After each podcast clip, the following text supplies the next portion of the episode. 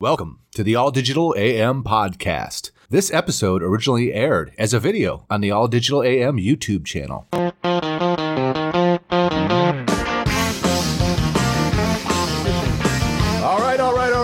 Today. My name is Adam Penna, here to continue the conversation in 3D printing and additive manufacturing. Today, maybe you might have seen, hasn't been around too much. No, he hasn't been touring all the podcasts out there in the last uh, six months, but no, I'm, I'm joking. Of course, it's wonderful to have Tuan Tran Pham here today. He is, of course, the Chief Revenue Officer over at Arevo now, but a lot of background. Uh, he's now working with composites, and uh, we're going to get into a conversation about what's been going on with startups across the board and also a little bit about how he's been doing during this time. So, Tuan, wonderful to have you here. I'm super happy to be here. Uh, thanks for having me. Yeah, definitely, definitely. So, yeah, wow. I know we are just getting talks going a little bit before this started, and there's a lot going on in the industry right now to be excited about. And wow, you've been a large part of some very big, small startups that became big, you know, and uh, what an amazing journey you've been through. You know, there's a lot of people that shy away from that. You know, they they won't jump into the startup because of its obvious risks. There's a lot of risks. There's a lot of reward there too. There's a lot of happening. There's a lot of excitement uh, there's a lot of challenges, a lot of disappointments. That's been an amazing journey to watch from the outside. Congrats on that. Congrats on your Dino Award last year. Well deserved. And uh, again, great to have you here. Thank you so much. You, you're too kind. I, I'm flattered. Thank you. Yeah. Yeah, all good, all good. Yeah. So, you know, talk a little bit about that. You know, we're talking about the evolution of 3D printing. And we were just before the call started talking about, you know, the history of even stuff before additive and when 3D printing was kind of picking up pace and, you know, companies out there like Z Corp, where, you know, before they became, you know, what was going on with 3D systems and, and things like that, you know, that was a, a, big part of it, you know, looking at some of those uh, prototyping printers out there that were kind of taking over the market and making things happen. What was that like for you back then, getting involved and, and your passion that brought you to that part of the industry? Um, so it, it was kind of a little bit by accident that I bumped into 3D printing, but oh boy, I'm, I'm so uh, happy with this accidental passion because back then the industry was much simpler. Mm-hmm. For anything below 100,000, you either get a dimension from Stratasys or you got a Z Corp machine. Yeah. There's nobody else. This is before the uh, Envision SI from 3D system at 100K. So it was um, a simpler world, easier, really not, really didn't have a competitor because we were, Stratasys and, and Z Corp were both promoting 3D printing. Yeah. Imagine a world where people don't know 3D printing. The resellers of, of the 3D CAD company do not know 3D printing, and even the CAD company don't care about 3D printing. Yeah. So this is really about the, uh, evangelizing and promoting the group and the industry, and it was only prototyping back then. So the name of the game back then was either you want a strong part or you want beautiful presentation model in full color. So that was the the two pitches that were going on back then. But uh, it's uh, it's become a little bit more crowded now. The last over the last 17 years. Yes, it has, uh, and uh, welcome. It's a welcome crowded because there's a lot of great things happening, and it's each each company, even big and small companies, small companies are pushing the large company that might get a little stagnant with what they're doing, or maybe too focused on one particular technology. And we see so many things improving with the, the machines and the materials and the way that people are approaching 3D printing and looking at the production side of it when you go over to additive. You know, again, your experience lately has been with Arevo getting things going over there, and I know you're in Boston. So so how have things been going? You know, during this time over the pandemic with everything happening, it looks like things have been thriving for you. I know that you've even started a new company from that for the, the bike itself, right? It's the uh, Superstrata.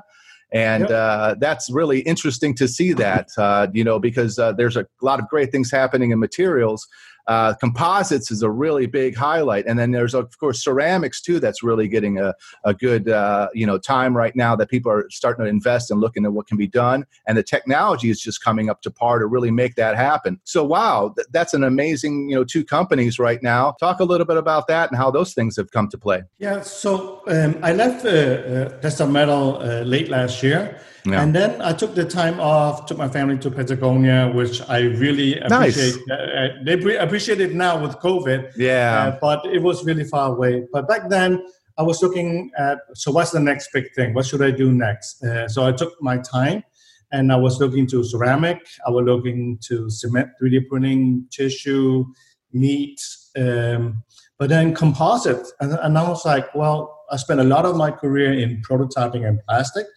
I promoted metal for manufacturing, yeah. but somehow we seem to overlook that in between you have composites, and the fact that people don't even understand composite and what it can do. I was like, that could be interesting. So I was drawn to to Arevo for the robotics, feature the DED, which I haven't done before, even though yeah. I've done most of the other technologies. But also, so with robotics, you have automation. Yep. And and and so I like that, and I really like the people. And it's not just a startup; it's a startup that who has spent the last six years maturing the technology, which is very different than Desktop Metal starting with nothing and like jumping off a cliff and building the plane at the same time. Here, I have something. I just yeah. need to find a market for it. So that so that was refreshing. But I also came to the conclusion one of the what can I do different? And I try to look at what are the biggest challenges in the industry, and it's the software, in my opinion. Mm-hmm. And then within the software, a lot of people are saying, well, designing for additive. And as like we've been pushing and promoting and wishing more people will improve designing for additive. And then I look into that, it's like, why isn't it the solution? Then it, it dawned on me that most of the designing for additive approaches are done still fragmented. Really, the, the software company, they do not understand, they don't, they're not 3D printing manufacturer. So mm. they do not understand they don't have the hardware, they don't have the software slicing toolpath, but they also don't understand very different material behave differently, the different parameters. And therefore, in my opinion, that designing for additive for it to really grow, it's just like designing for additive, in, in my opinion, is like 3D printing. It is very broad. Mm-hmm. But for designing for additive, in my opinion, to really uh, uh, grow, is in these early days, it has to be designed for additive for that machine, for yeah. that material, for that parameter. Because if you do all this topology optimization and you say, oh, I have a better uh, design, well, how do you make that in ceramic? How do you make that in metal? How do you make that in polymer? It's completely different. Yeah, and a lot of people don't realize that. They don't understand that. Correct. Uh, is it isotropic or anisotropic? Is it directional? Yeah. So, so that that drew me to to Arevo. That Arevo is actually, if I learn anything from Desktop Metal, Desktop Metal is in in the core was really a, a sintering company, a furnace. That was the uniqueness that nobody unique selling point that nobody had yeah. manufacturers. I would say Vivo is actually not the robotic and automation, is actually the software because oh. it's really powerful. Nice, nice. So it's its own proprietary software. Uh, excuse me, I, am not familiar with it. So what exactly is that software? So uh, wouldn't it be nice? So uh, most 3D uh, printing company today, all their software is mainly just it import your typical CAD, take a solid, and then slicing up, and then you just uh, print it. That is uh, the typical process. But wouldn't it be nice if your software that came with the machine uh, imported all the typical CAD, but will do a additive FEA analysis, stress analysis, and all the constraints, do a loop of uh, topology optimization, and keep doing that loop. And once you're happy with that, given the parameter, you do a simulation, a virtual printing with collision detection. Can you actually make it and with support generation? And then, before then, after all that, from importing to do uh, additive FEA analysis and topology optimization, and then you do the simulation, and then you do print. Right. How many companies do you know in 3D printing today that offers all that in one because for that specific material, for PEEK is different, for poly, for uh, nylon is different, for that carbon fiber at that temperature, at which speed, for surface finish, or you want throughput. All of that is done for, for that system. So it's very close loop, but you get really optimization for designing for additive is actually designing for Arevo's DED continuous carbon fiber. And this is I think this is the right approach that all manufacturers should adopt.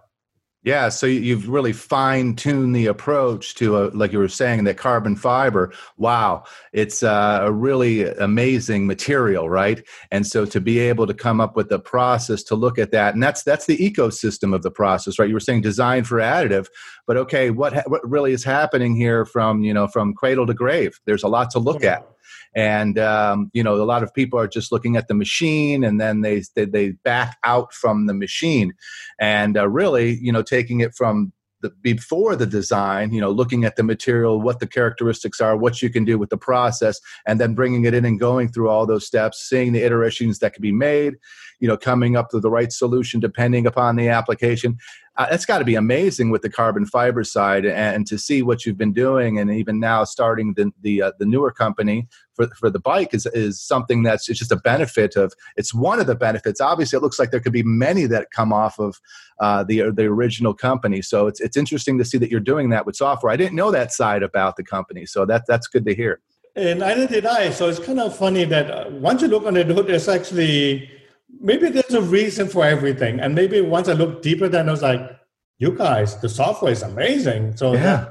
it just got me excited. You brought up Superstrata. It's really a uh, so, so let me make it very clear. Superstrata is a brand of Arevo. Gotcha. We did such we did such a fantastic job that actually people thought I changed job again. Again, yeah. Like he just joined Arevo in March, and now he's changing again. Yeah. So, so what we did was as most 3D printing company, when you start out, you want to have some few hero parts, marketing parts to promote yeah. your technology. And ideally, you want to have a big brand name to do so, but it takes forever and they don't move fast. Mm-hmm. So, with the experience of doing the Emery bike uh, two years ago and the e-motor e-scooter, we're like, we just do it ourselves. But we are a 3D printing company. That has not changed. But we decided to do a technology demonstrator and also a marketing demonstrator. Wouldn't it be cool that a marketing department is not a cost center, but actually a revenue generating? Very important thing. Yeah. Especially in this time. So we had hope for maybe let's do this a marketing hack. Let's see if we can sell some bike. Uh, let's call it Superstrata to separate it uh, from uh, from Arevo because uh, we will have many brands because we are a 3D printing company. You can you can imagine us doing baby strollers, furniture, golf club, tennis racket. Um, so there will be um, many different facets. So we begun building our own marketing uh, hero part by doing a technology demonstrator. And the bike frame was what we thought was suitable for continuous carbon fiber. And notice it was not that we didn't like the seat tube. It's just because we we are continuous carbon fiber, so the simpler unibody uh, part geometry is all about the geometry, right? Yeah. It was let's just cut the seat tube. We don't need it because we just have carbon fiber. So uh, it was a, a, a, a fun uh, exercise. We had hope for this entire year that maybe the Superstrata will get us three million in revenue, and and and we uh, we are really not making money on it, but we don't well, we don't need to make money on it, but we want to see if we can have these parts out because, in a way, they are my benchmark that people mm. actually paid for. And at the same time, filling up the, the, the print farm that we are building, the largest composite 3D printing print farm using our technology. So we put 12 aquas in Arevo, Vietnam, and it's going to grow to 120 and then hundreds. And wow. so it's a good way to fill up your own print farm. So, and hopefully with this inspiration that, that, more bike company or new bike company, they, they want to enter in this space. And we start looking into this uh, in April, May, whether we should do it. Should it be a bike? Should it be a high-end, high-end piece of furniture? Uh, we decided on the bike in late May, did sketches in mm-hmm. June and start printing a few prototype in July and shot it, and then we, wow. we, we launched it. So from from from from sketch to idea to say let's do it to the first functional prototype was like five weeks. Wow, that is impressive. Yeah, it's it's you were talking about a lot of the applications being towards you know lifestyle, and then of course with the bike itself and and many other applications we're getting into. A very important side of it right now is the urban mobility side. You know, everyone everyone nowadays is looking at ways to improve you know what they're doing inside of their own location. Not a lot of people are wanting to get on buses anymore airplanes and things like this. So it only makes sense inside of the urban mobility uh, industry that people look at solutions like what you have here. And then all the benefits of how the bike is built uh, i'm sure there's a customization process also that can be included or no? I haven't looked into it. Is there there's yes. Yes, yeah. So I mean, there's so many neat things that you know are implied and up- applied from 3D printing that uh, you know all of those little benefits and value can be added to what what is coming out now in the industry for urban mobility. And so this bike in itself. Wow, what an interesting solution to pop up. Um, you know, and I see it in the background there really beautiful and a cool looking bike. I mean, my gosh, it's can you Wow, yeah. Yeah, yeah, yeah, yeah, yeah. Okay, so the price is up there, but uh, you know, for, there's there's a market for that, and the, the people that use it. So it is a fully, you know, there's there's no motor in that bike, obviously, right? So actually, so the uh, uh, so the Superstrata actually comes in two versions. Okay. We designed it in unibody without the seat tube, but whether you want a, ro- a, a road bike or an e-bike, the frame was designed so you can put the battery inside or, or not. So oh, wow. it's actually the same. So we really want to. So it's going to be good for the industry. Yeah. That we're doing this, but we're also showing with that designing features that you can have a bike that doesn't look like uh, an e-bike that doesn't look like an uh, an e-bike. It is cool but the mass customization is really what's uh, what's interesting. Yeah, that's awesome. Um, yeah, I know that uh, with with the uh, the startup mentality, it's important to have those kind of value benefits into what you're doing out there, and everything that's been happening in our industry. There's a lot of startups, uh, of course, that you've been highlighting that have had success in the market today.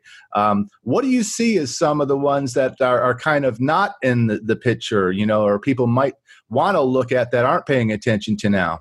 So I think there's a lot of interesting uh, technologies coming out. So mm-hmm. with a recession, if we look at the last recession, well, a lot of talent was uh, was deployed or let go, yeah. but they still love 3D printing. So you should expect a lot of innovation to still come out of those. Um, newer metal technology, faster metal technology, MHD, what Xerox is doing, it's interesting. But short term, I would say I'm interested. Uh, I like uh, Inkbit, what they're doing, Inkbit, uh, MIT's, because they are taking 3D printing to the next level. Why, why do 3D printing systems not have eyes and brains? Well, mm. what do I mean by that? Why do they not have, uh, for real manufacturing, why do they not have vision and data and machine learning so that you can actually don't have to worry about your deposition rate or speed or quality because once you have that data, you can offset in the next uh, layer of deposition. So that is interesting to me to have eyes and brain. Yeah. And, and it's really about if we are to move 3D printing, regardless of material, into manufacturing, the quality has to be high. You have to in situ uh, quality management, but you definitely need productivity. So what uh, Azul 3D is doing outside uh, Chicago is yeah. interesting. Really strong material property, but doing it uh, super fast. So I think uh, throughput and speed is is um, extending what HP and Carbon were already doing.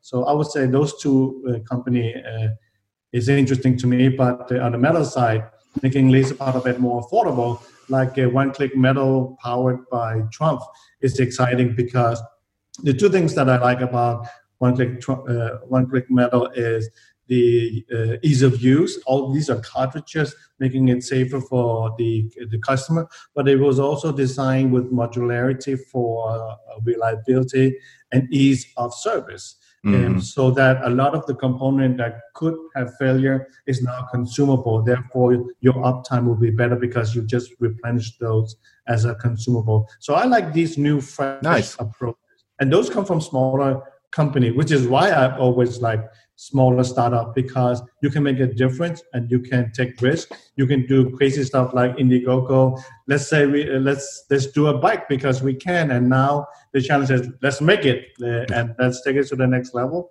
And if Shinola, Ducati want to be in the e-bike uh, market, which was perfect timing for us. So the COVID actually helped us with the depletion it's of true. supply chain in China, Taiwan, not being able to get bikes. Uh, we're doing it using robots. Um, so our timing could not be more uh, better time.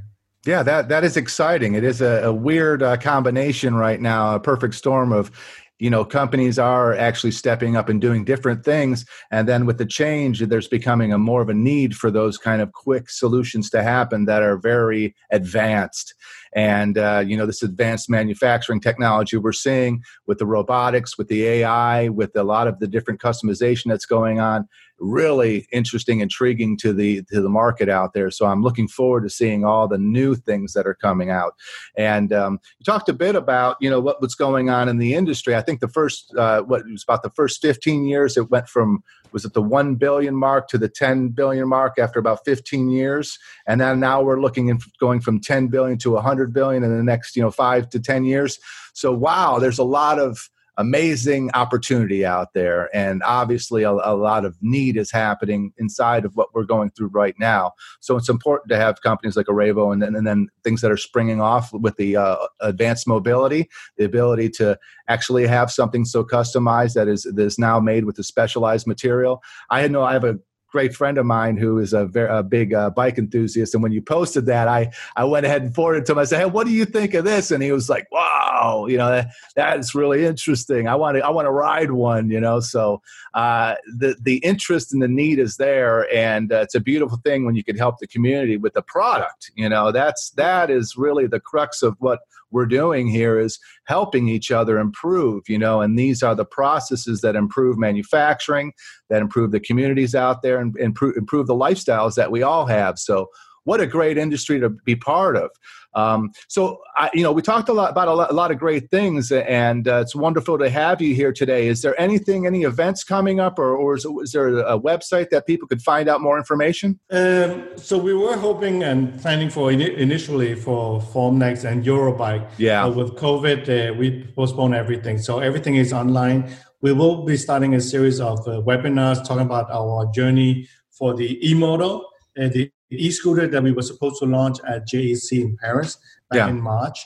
So what we are doing right now, I would say, will probably be like a roadshow. Uh, we are optimizing the Superstrata for production version, um, and I hope to have a few of those very soon. And I will be uh, driving around downtown Boston and, and, showing people and test let people test driving it because awesome. It, it, it, yeah. You have to make it real, right? Because people are skeptical. Like, okay, you're only skeptical until you sat on it and don't yep. use. Yep, so just just like my buddy that wanted to ride it right away, right? That's the first reaction you get. Let me go test drive it, you know, and then the rest you get the feedback of how good it really is after that. If the customer enjoys it, it's on, you know. So that's but, that is beautiful. But let me share you some insight. We actually had more people buying the e-bike than the road bike. So e-mobility, the electric feature was really in high demand. But think about it people want to be healthy, they don't want to drive around, they don't right. want to commute in buses and trains and planes. Uh, forget planes, but for um, urban mobility, the e-bike is going to be the way uh, moving forward, and also e-scooters. So this is going to be huge. I, I wouldn't be surprised there will be a lot of more people using, um, looking to e-mobility.